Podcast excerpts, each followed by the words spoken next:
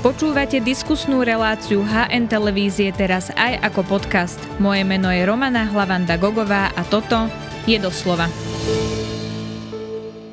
Špeciálna prokuratúra má skončiť. Otázna je budúcnosť špecializovaného trestného súdu. Vláda chce zmeny prijať ešte tento rok. Čo bude teda s kauzami, ktoré úrad dozoroval? Pýtať sa budem špeciálneho prokurátora Daniela Lipšica. Vítajte v relácii Dobrý deň, prejem, ďakujem za pozvanie. Pán špeciálny prokurátor, tak aj napriek tomu, že v programovom vyhlásení vlády neboli žiadne konkrétnosti o tom, čo bude so špeciálnou prokuratúrou a jej budúcnosťou, tak dva týždne potom, čo parlament teda schválil programové vyhlásenie vlády, tu máme na stole akési konkrétnosti. Týkajú sa teda vás a úradu špeciálnej prokuratúry prokuratúry. E, Robert Fico o tom hovoril aj cez víkend v sobotných dialogoch, keď v podstate povedal, prikláňam sa k variantu, že musí odísť z úradu Daniel Lipšic a zmeny musia prísť aj v prípade postavenia kajúcnikov. Toho teda parafrázujem. Vyzerá to teda z jeho vyjadrení tak, že koalícia v podstate zo všetkých, nielen premiérových, ale zo všetkých vyjadrení, že koalícia pristupuje k tým zmenám konkrétne kvôli vašej osobe. Tak aké je vaše stanovisko k tomuto? No, podľa mňa to je pomerne jednoznačné. E, ak by koalícia alebo vládna koalícia chcela vymeniť moju osobu, tak vie urobiť veľmi rýchlu zmenu zákona, kde doplní možnosť môjho odvolania napríklad aj bez udania dôvodov. To vie v parlamente schváliť v priebehu e, pár týždňov. To už mohlo byť schválené a mohol som byť odvolaný. Čiže nejde o moju osobu, tým chcem povedať, pretože keby išlo, tak, tak, tak v princípe uh, problém sa dá veľmi, veľmi ľahko vyriešiť.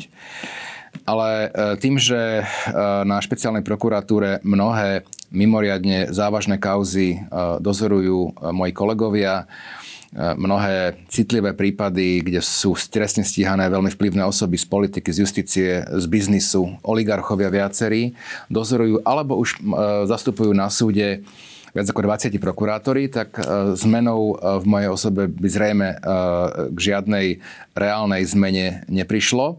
Ehm, boj proti organizovanému zločinu, bielým golierom a korupcii nie je založený na mojej osobe, opakujem. Mňa by bolo možné veľmi jednoducho vymeniť. Ide o teda zrejme podstatnejšie a zásadnejšie plány. Takže vy si myslíte, takže treba, že tak, skôr o to, takže čo treba, robí úrad špeciálnej prokuratúry, ako o konkrétne vašu osobu? No znovu to poviem ešte raz, aby to bolo možno zrozumiteľnejšie. Ak by chceli vymeniť moju osobu, už to mohli urobiť. Lebo z tých vyjadrení uh, je to často o tom, že skloňujú presne vaše meno, preto sa na to aj takto pýtam. Uh, ja som sa chcela opýtať, ale predpokladám už, čo mi poviete. Ešte raz, uh, je, je možné naozaj, že jednu vetu doplniť do zákona, to už mohli urobiť, odkedy sú, sú, je nová vláda, vláda vo funkcii a mohli ma odvolať a zvoliť niekoho nového. To by bol najmenší problém. Tým, že nejdu touto cestou, ale pravdepodobne pôjdu cestou inou, tak eh, si urobte vy a vaši diváci názor, názor na to, do akej miery sú tie slova um, vierohodné alebo nie. Napriek tomu sa ešte jednu otázku opýtam, pretože predtým, ako ste sa stali špeciálnym prokurátorom, tak sa veľa hovorilo o tom, či by sa bývalý politik mal stať špeciálnym prokurátorom. Pamätáme si aj to, čo si myslela prezidentka Zuzana Čaputová o vašej kandidatúre na generálneho prokurátora. Tak či ste sa v posledných dňoch nezamýšľali nad tým, či to bol vlastne dobrý nápad ísť na špeciálnu prokuratúru? Ja nechám hodnotenie mojej práce na iných, aj na mojich kolegov, s ktorými počas troch rokov sme, sme spolupracovali. Ja som vždy hovoril, že pre mňa bolo a stále je veľkou cťou s týmito kolegami spolupracovať, pretože ide o našich najkvalitnejších po odbornej stránke, ale aj po stránke charakterovej prokurátorov. Čiže to je prvá poznámka. Druhá poznámka, a tomu sa vraciam spred tých troch rokov, je, ja keď som kandidoval na špeciálneho prokurátora, už som takmer 5 rokov nebol v politike. Mali sme tu prípady, a to mi príde také trošku uh, zaražajúce, mali sme tu prípady, kedy priamo aktívni politici kandidovali a niektorí boli aj zvolení na ústavný súd. Niektorí napríklad neboli zvolení, pretože nemali osročnú prax, ale kandidovali. Priamo z parlamentných hlavíc. Vtedy to problém nebol. Pritom sa asi zhodneme na tom, že parametre nestrannosti súdnictva sú postavené ešte o niečo vyššie ako parametre nestrannosti a nezávislosti prokuratúry. Tak mi to príde také trošku zvláštne, že ústavný súd problém nie je, ale špeciálna prokuratúra po 5 rokoch mimo politiky problém je. Skôr mi to príde ako taký účelový argument. Takže ste sa nad tým nezamýšľali, či to bolo správne rozhodnutie? No ešte raz, to zamýšľanie sa nechám, nechám na iných, len som to porovnal pomerne podľa mňa objektívne, aby si každý vedel sformulovať svoj, svoj názor a postoj, či šlo argument účelový alebo nie. Rozumiem, to, to, to je... ale na druhej strane bolo veľmi jednoduché kritizovať vás a úrad špeciálnej prokuratúry, pretože na jeho čele je bývalý politik. Dobre, zdá sa vám, že policajný zbor pod vedením e, bývalého policajného prezidenta Hamrana bol menej kritizovaný? Napriek tomu, že e, bývalý policajný prezident Hamran bol kariérny policajt, ktorý stál veľmi dlhé obdobie na čele elitného zásahového komanda, asi nie. Bol rovnako kritizovaný a, a bol terčom útokov rovnako ako ja, predpokladám. Dobre, to je jasná odpoveď. Posuňme sa trošku ďalej, aj keď ešte nie úplne k tým konkrétnostiam, čo by sa mali diať z úradom špeciálnej prokuratúry, pretože e, včera v natelo predseda SNS Andrej Danko upozorňoval na to, že problémom medzi prokuratúrami je to, že sa hádate alebo že je nejaký spor medzi generálnym a špeciálnym prokurátorom a že to nerobí e, dobrú krv ani v spoločnosti. Nemá pravdu? V čom je, je, je problém. Teraz bolo by dobré teda rozmeniť na drobné. My sme vždy komunikovali veľmi vecne a zdržanlivo aj s generálnou prokurátorou. Áno, aj keď sme mali rozdielne, rozdielne názory na niektoré mm, postupy a niektoré prípady, niektoré kauzy. Musím povedať, že vo väčšine prípadov nám dal zapravdu najvyšší súd. A v právnom štáte by sme mali rozhodnutia Najvyššieho súdu rešpektovať, či s nimi súhlasíme alebo nesúhlasíme. Takže ak si chceme na, nadrobne rozmeniť, že v čom boli tie spory a kde nakoniec sa vyvinula judikatúra, tak myslím si, že to musím povedať, že jednoznačne, jednoznačne na stranu špeciálnej prokuratúry a mojich kolegov, ktorí opakujem ešte raz, sú veľmi vynimoční odborníci na, na trestné právo. A ja osobne nevidím nič zlé, keď prebieha diskusia keď sa rešpektujú názory, tolerujú sa, aká diskusia je. E, sú krajiny, kde diskusia nie je. Samozrejme, že kde, kde nejaká proste osoba rozhodne a o tom sa nediskutuje ani externe, ani interne. Tie krajiny sú väčšinou teda na východ od, od našich hraníc. E, môj názor je, že, by sme sa, že to by nemal byť náš vzor. Ale možno, že pre niekoho to vzor je a to nechcem komentovať. Ako ale komunikujete s Marošom Žilinkom? Ako si to máme predstaviť? Kedy ste naposledy Princípe. napríklad spolu telefonovali alebo mali nejaké stretnutie osobné?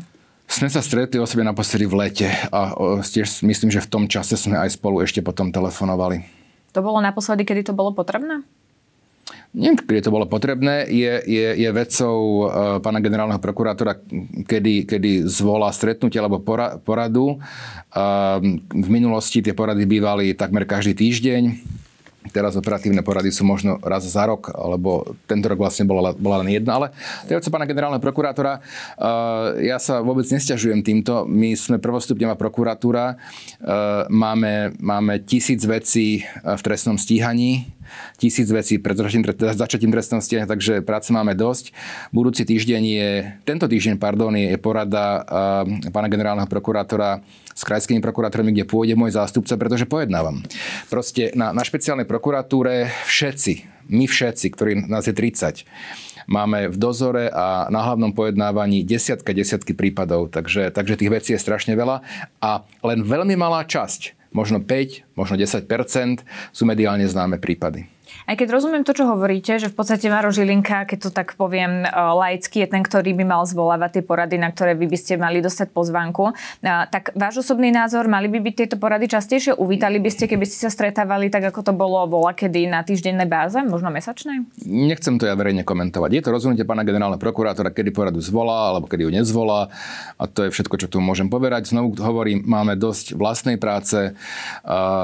sme mimoriadne zaťažený počtom, náročnosťou vecí, každý jeden z nás, takže nejako sa nesťažujem, že by mi, že, že nejak by mali byť, malo byť tých porad viac. Je to na úvahe pána generálneho prokurátora, ja sa prispôsobím. Poďme teda k tomu, čo by sa malo diať e, s úradom špeciálnej prokuratúry, aj keď Andrej Danko teda hovoril o možnosti nejakého štátneho zastupiteľstva. To asi nie je zmena, ktorá je reálne na stole, pretože keď to chcú predkladať v decembri v parlamente, to je asi komplikovanejšia zmena na to, aby e, sa to reálne vyriešilo ešte do konca roka ale objavila sa aj akási pracovná verzia, ktorá mala ísť do Bruselu, do Európskej komisie, čo by sa teda malo diať so špeciálnou prokuratúrou, tak z toho vyplýva, že špeciálna prokuratúra by sa mala začleniť pod generálnu pro- prokuratúru. E, tá moja otázka je, lebo takto stávajú predstavitelia vládnej koalície, na čo potrebujeme špeciálnu prokuratúru, keď tu máme okresné, krajské, máme tu generálnu prokuratúru, či teda nemajú pravdu, že toto je úrad, ktorý je navyše, ako to nazval napríklad Andrej Danko.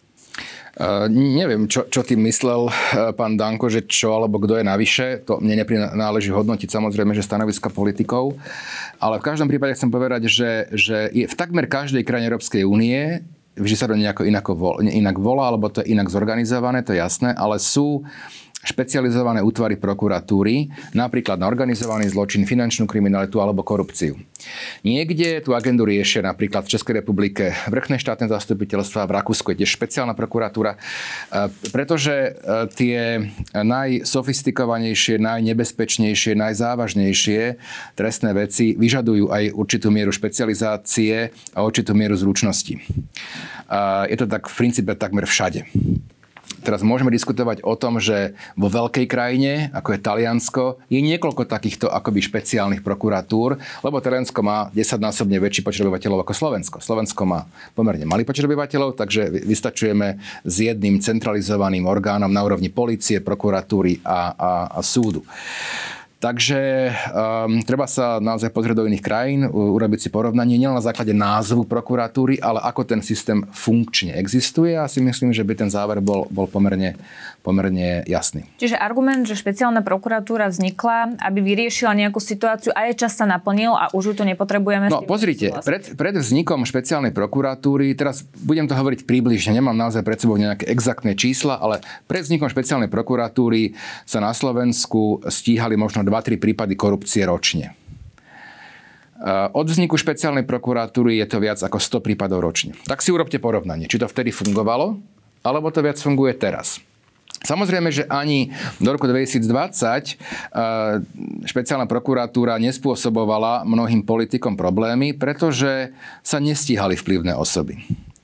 Ani z tej politiky, ani z biznisu, ani z justície. V posledných troch rokoch nastal stav, kedy boli e, stíhané a sú stíhané veľmi vplyvné osoby, aj ktoré majú veľmi vplyvné postavenie v politike, ale aj v justícii, aj, aj v biznise, v princípe mnohí oligarchovia na Slovensku. Tí samozrejme, že sa bránia a e, dávajú do svojej obrany aj mediálnej obrany, neobmedzené sily a prostriedky. Špeciálna prokuratúra fungovala od roku 2004 do roku 2020 16 rokov, e, fungovala bez toho, aby bola v zásade napádaná politikmi ani tými, ktorí ju napadajú dnes. A každý sa zamyslí nad tým, že prečo od roku 2020 sme terčom takých útokov a podľa mňa tá odpoveď je pomerne jednoduchá a to je to, že sme začali trestne stíhať aj osoby, ktoré boli dovtedy považované za nedotknutelné. No ale volič koalície by sa mohol pýtať, či to nie je politický revanš, ktorý sa robí na, na prokuratúra. No, poviem k tomu možno, že dve poznámky, lebo asi príklady sú, sú dôležité. Uh, ja som zrušil dve obvinenia počas môjho pôsobenia v špeciálnej prokuratúre. Zrušil som jedno obvinenie obecným poslancom v Bytči. To bol ten prípad, kedy nechceli premenovať ulicu Jozefa Tisu. A potom som zrušil obvinenie za extrémistický trestný čin Robertovi Ficovi. Žiadne iné obvinenie som ja nezrušil. A naopak, sme stíhali a stíhame mnohých predstaviteľov E, tej nasledujúcej vládnej koalície, teda akoby dnešnej opozície. A veď konec koncov stíhame bývalého riaditeľa SIS, ktorý tam bol z bývalej koalície a ktorý bol môj bývalý blízky kolega. Nadviežem napriek, to, tomu, napriek tomu je trestne stíhaný, napriek tomu je podaná obžaloba, pretože pokiaľ prokurátor špeciálnej prokuratúry dospel k záveru, že obvinenie je dôvodné a dospel k tomu pri väzobných rozhodnutiach aj najvyšší súd a podal obžalobu, tak by to proste malo byť. Takže, um, takže je, je absurdné tvrdiť, že išlo nejaké účelové stíhania. My sme mali v minulosti účelové stíhania na Slovensku. Boli stíhaní predstaviteľe opozície. Bol som stíhaný aj ja vo vymyslenej kauze Privatbanka e, na základe trestných oznámení Mariana Kočnera a, a e, finančnej skupiny Penta. A môj záver z toho, aj z mojej, z mojej skúsenosti je, že sa to už nemôže nikdy opakovať.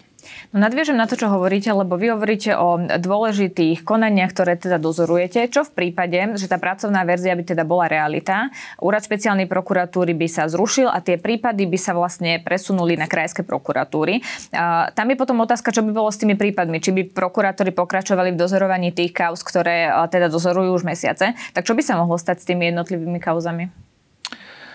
No, ja nechcem príliš komentovať nejaké, nejaké pracovné materiály, ktoré, ktoré boli medializované. Nevieme, aká bude finálna verzia. Ja som cestou sem len registroval, že sa vydrala generálna prokuratúra, že nepozná, nepozná uh, návrhy zmien organizácie prokuratúry. Ak je to pravda, teda že nepozná generálna prokuratúra, tak je to ešte o to vážnejšie, pretože to je tak významný zásah do, do organizácie prokuratúry, to môže spôsobiť výrazné problémy. A poviem to teraz tak také všeobecnej rovine. Aby sme kvôli teraz to poviem, 10-15 kauzám, kde sú trestne stíhaní napríklad oligarchovia, ohrozili stíhania v stovkách ďalších prípadov úkladných vražd, drogových zločineckých skupín, kde budú prieťahy a potenciálne hrozí, hrozia alebo sú ohrozené väzobné stíhania, to by som považoval za, za problém. Ale Bližšie sa nechcem vyjadriť k e, návrhu, pretože ten, ktorý bude predložený, ak nejaký predložený bude, e, nepoznáme. Takže bolo by z mojej strany trošku predčasné a nie úplne korektné sa vyjadrovať k nejakým pracovným návrhom, ktoré, ktoré sú v médiách. No, oni ono, samozrejme, že, on, ono samozrejme, že, že, že je problém, keď sa vlastne avizuje, že sa návrh pripravuje v tajnosti a pôjde v skratenom konaní. To ja považujem za trošku problém, pretože som registroval a evidoval, že predstaviteľe koalície tvrdili, že budú diskutovať, že nebudú nič urychľovať, treba diskutovať. Fajn, poďme diskutovať tak ale keď sa návrh pripravuje v princípe akoby v tajnosti a, a následne by sa e, dal do skráteného legislatívneho konania, tak to nie je o diskusii samozrejme. Ja si neviem predstaviť, že by... Ja, ja som bol pri, pri zriadovaní ešte ako minister spravodlivosti vtedy špeciálneho súdu, úradu špeciálnej prokuratúry. Tie návrhy sa tvorili v priebehu naozaj že mesiacov, ak nie aj dlhšie. Išli do medzirozhodného pripomienkového konania, komunikovali sme s generálnou prokuratúrou, potom bolo normálne, teda prebehol normálny parlamentný proces neevidujem, že by, že by niekedy nejaké zásadnejšie zmeny, či systému prokuratúry, alebo trestného zákona, alebo trestného poriadku, uh, išli v skrátenom legislatívnom konaní. Takže vás prekvapuje, Ak sa že napríklad, Žilinka nebol súčasťou tých odborných? Nie, nič prekvapuje, len hovorím, že som dneska čítal teda vyjadrenie ano. generálnej prokuratúry, že oni, oni o, to, o tom návrhu nemajú žiadnu vedomosť.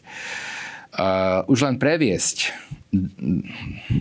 2000 spisov na krajské prokuratúry je e, technicky nie taká jednoduchá záležitosť, ale poviem ešte druhú vec, že ak e, majú byť avizované znižovania trestných sadzieb, napríklad pri korupčných ekonomických trestných činoch, čo samozrejme, že, že vec, na ktorú parlament, parlament má právo. Ale otázka znie, prečo teraz, keď trestné sadzby máme nastavené v trestnom zákone od roku 2006, teda 18 rokov, doteraz nikomu neprekážali. A zrazu, a zrazu keď sú stíhané a, a postavené pred súd vplyvné osoby, významné osoby, tak zrazu je problém s trestnými sadzbami. To je prvá poznámka. A druhá je, uh, v prípade napríklad nového trestného zákona, čo je dôvodom na skrátené legislatívne konanie?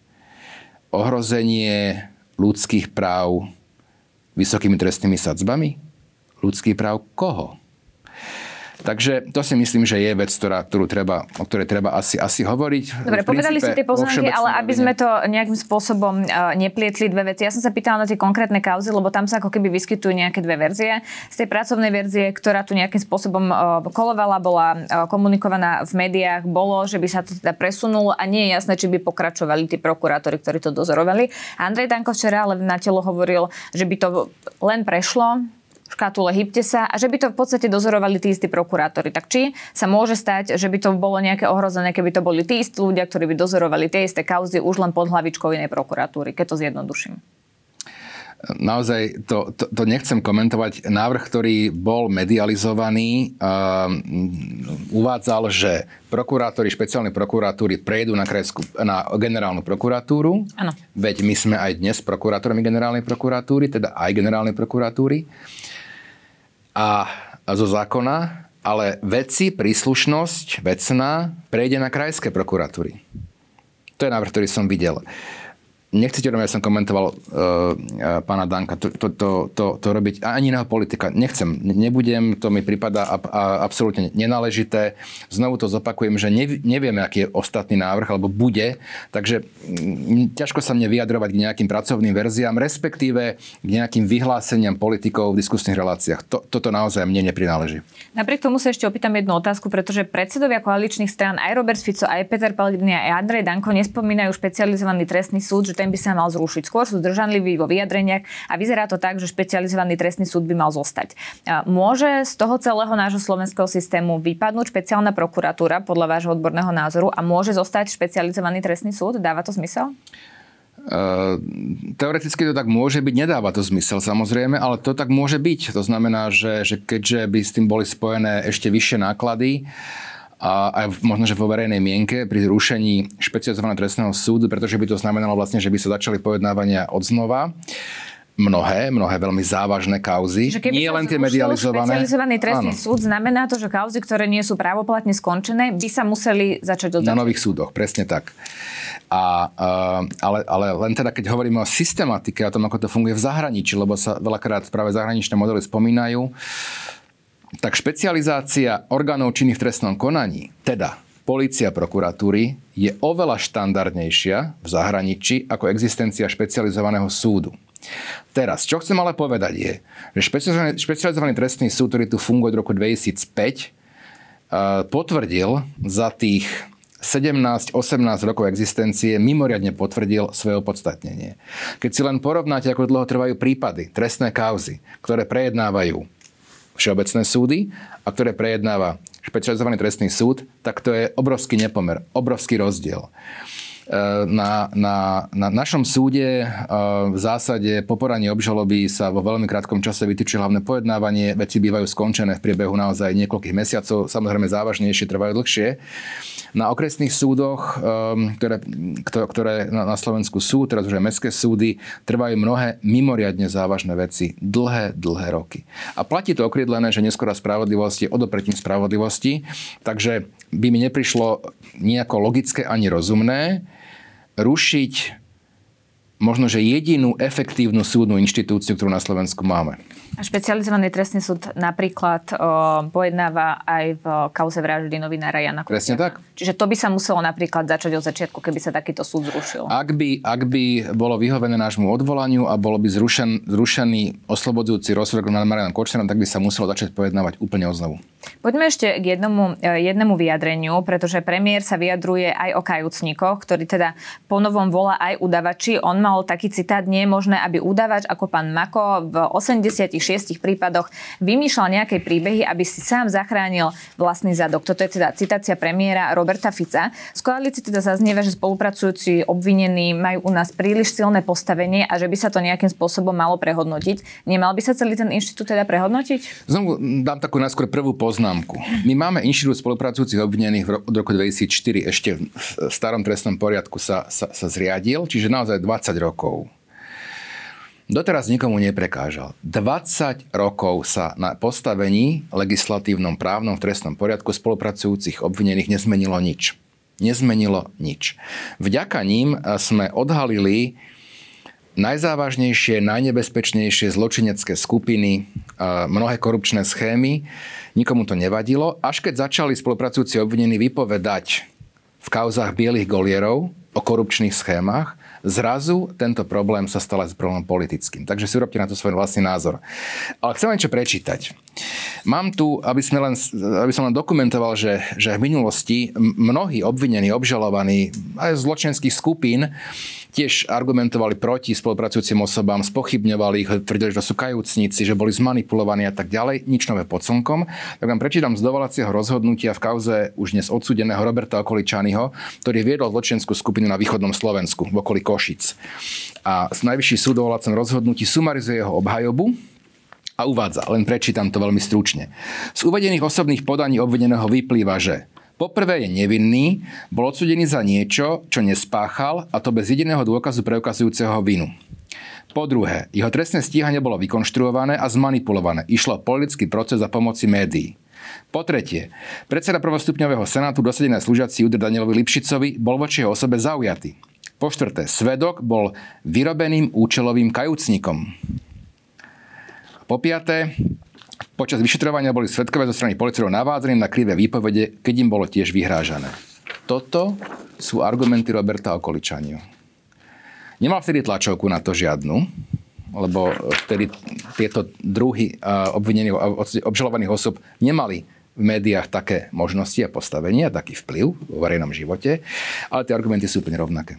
A tá právna úprava je úplne rovnaká. Je tá právna úprava v poriadku v porovnaní s inými európskymi krajinami? Je to postavenie e, spolupracujúcich obvinených iné na Slovensku a iné napríklad v okolitých krajinách? Je, je porovnateľné. V každej krajine je trochu iná úprava. Je to, je to porovnateľné. Uh, ale samozrejme, že každý procesný inštitút je v každej krajine upravený z časti odlišne. Aj postavenie generálneho prokurátora. V iných krajinách nemajú paragraf 363 aj práva obhajoby v prípravnom konaní. V iných krajinách mnohých obhajoba nemá možnosť zúčastniť sa všetkých úkonov prípravného konania. Hej? Čiže je to rôzne. Mne sa niekedy zdá, že si začíname vyberať, že zoberieme si, že trestné sadzby za korupciu z Nemecka, trestný proces formalizovaný z Česka, trestné sadzby za drogy z Thajska, 363 z Ruska, no tak takto asi podľa mňa, buď preberme nejaký komplexný model, kľudne aj nemecký alebo rakúsky, ale teda komplexne. Nielen, že vyberieme si, čo sa nám hodí alebo nehodí. Ale e, e, späť k spolupracujúcim osobám.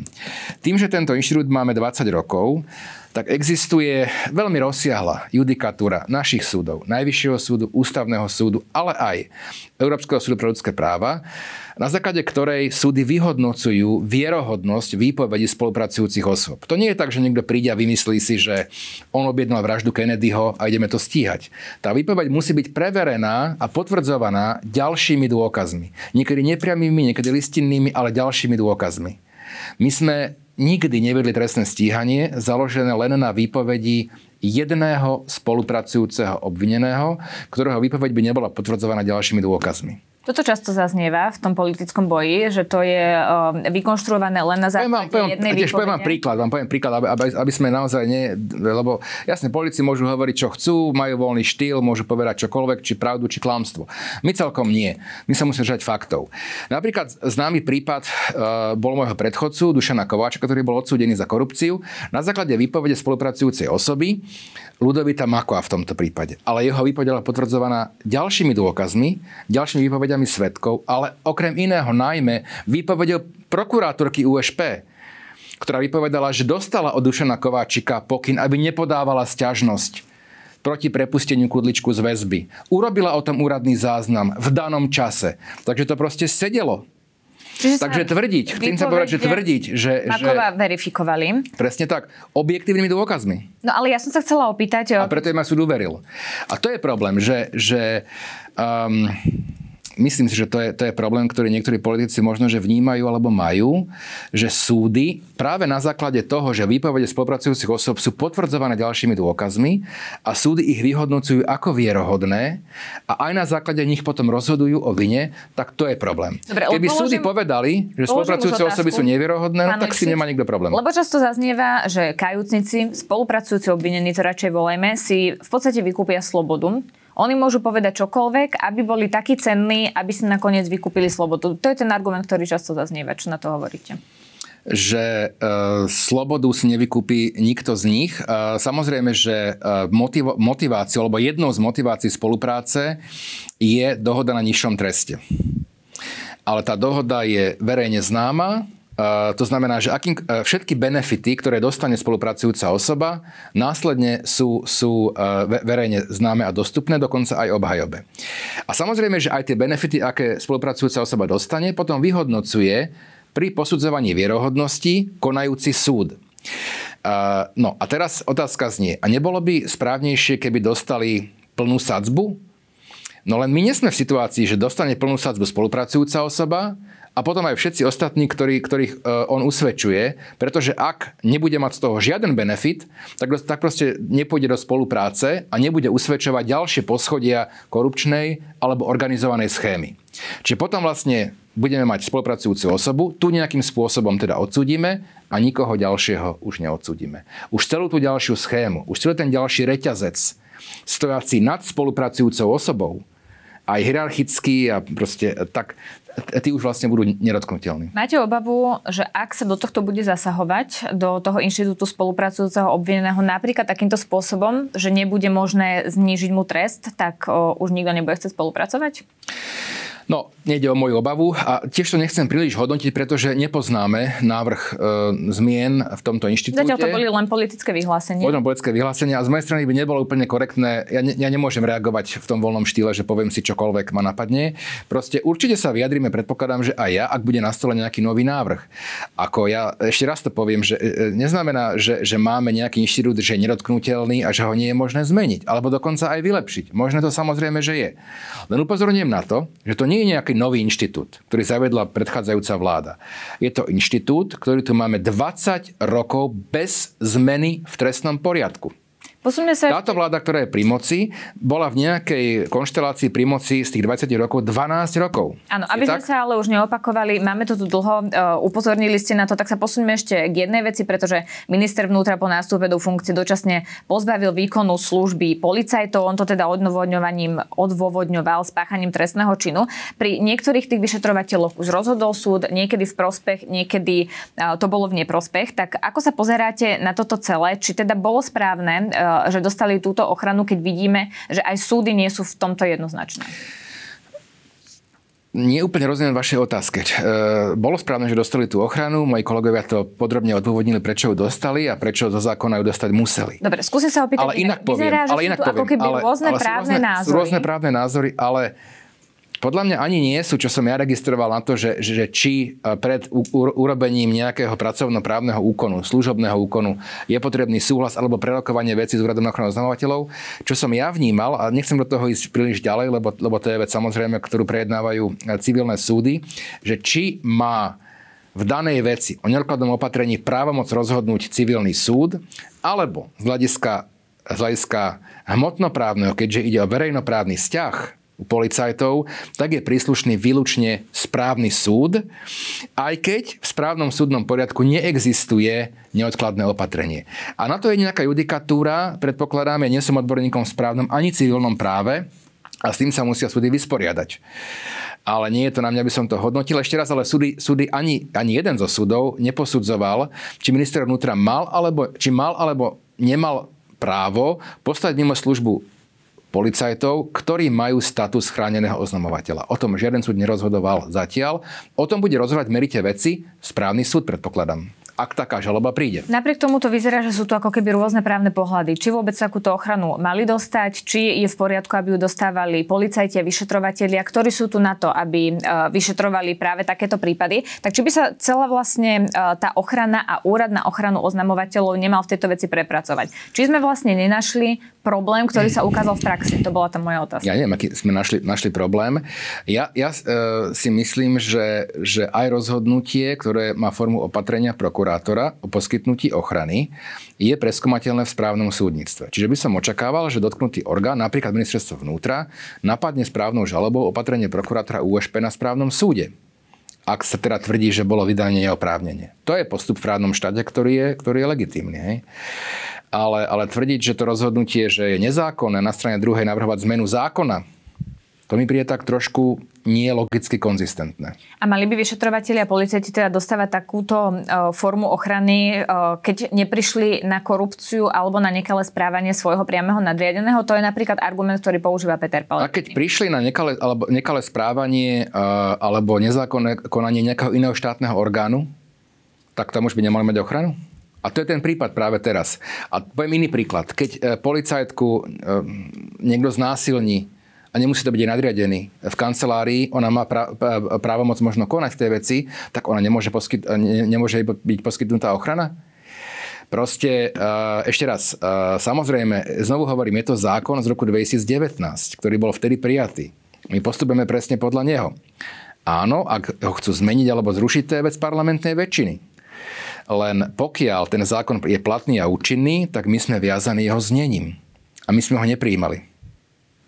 Minister podával trestné oznámenie, vy ste to aj komentovali, pretože si myslí, že podmienky, za akých teda vyšetrovatelia dostali ochranu, by mali byť pred, prešetrené. On sa teda bráni tým, že keď má podozrenie, jemu aj zákon uklada povinnosť, aby podal trestné oznámenie. No, ja, ja si osobne myslím, že, že uh, ako právnik, že ak eh, má ministerstvo vnútra pochybnosti o zákonnosti opatrení, prokurátorov USP, ktorým bola poskytnutá, ktorým bola poskytnutá ochrana vyšetrovateľom NAKA, e, tak im nič nebráni podať správnu žalobu. A moja otázka znie, bola podaná správna žaloba vo vzťahu k týmto opatreniam?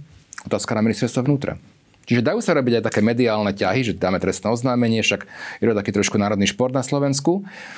Ale v právnom štáte platia nejaké postupy a o zákonnosti alebo nezákonnosti nakoniec rozhoduje, rozhoduje súd, v tomto prípade podľa mojej mienky správny súd. No však budeme sa na to pýtať aj ministra vnútra. Poďme ešte k jednej veci. Ako vlastne uvažujete vy o svojej budúcnosti? Lebo vyzerá to tak, že s úradom špeciálnej prokuratúry sa bude hýbať, že nechcú, aby ste boli ďalej špeciálnym prokurátorom počas tejto vlády. Tak vy si napríklad povedali, že sa neplánujete vrátiť do politiky. Či to platí, či nejak uvažujete o svojej budúcnosti? To, to stále platí, ale, ale rozhodne v tomto okamihu e, to neriešim, nerozmýšľam o tom. Budem to riešiť, ak, ak, ak situácia bude aktuálna, to znamená, ak nejaké zmeny, zmeny budú prijaté, ale dopredu o tom ani nešpekulujem. Znovu to spomeniem, že, že my sme prvostupňová prokuratúra, každý z nás možno 2-3 dní v týždni pojednáva, robíme dozor, čiže nemáme nejaký veľký čas špekulovať, vyhodnocovať, analyzovať. Ak situácia nejaká nastane, potom sa každý z nás nejakým spôsobom rozhodne, ale dopredu nevidím dôvod to nejako viac e, rozoberať alebo sa na tým nejako viac zamýšľať. Ako hovoríte, politika už nie, ale viete si predstaviť, že by ste nejakým iným spôsobom boli súčasťou, nazvem to možno, verejného života? No, uh, poviem to vo všeobecnej rovine. Ja keď som z politiky odchádzal po, po mojej dopravnej nehode, v roku 2016 to bolo, uh, tak, a išiel som do advokácie v tom čase, tak som povedal, že, že, že boj za spravodlivosť je môj životný boj. Ja z neho neodchádzam a ani z neho neodídem. Ale v akej forme a na akom mieste, to nás v tomto kamihu neviem a to ani nie je to najpodstatnejšie. Dôležité je e, ísť e, priamo po tej, po tej línii k tej spravodlivosti a či už človek je v nejakej funkcii alebo nie je, či môže robiť väčšie kroky alebo menšie, e, to už nie je až také podstatné, ako si udržať tú líniu. Dobre, teda, tak si na to počkáme a ďakujem veľmi pekne, že ďakujem ste prišli a že ste odpovedali na moje otázky. To bol špeciálny prokurátor Daniel Lipšic. Ďakujem. Ďakujeme, že nás počúvate aj vo forme podcastu. Ak chcete podporiť našu tvorbu a kvalitnú žurnalistiku, kúpte si digitálne predplatné HN.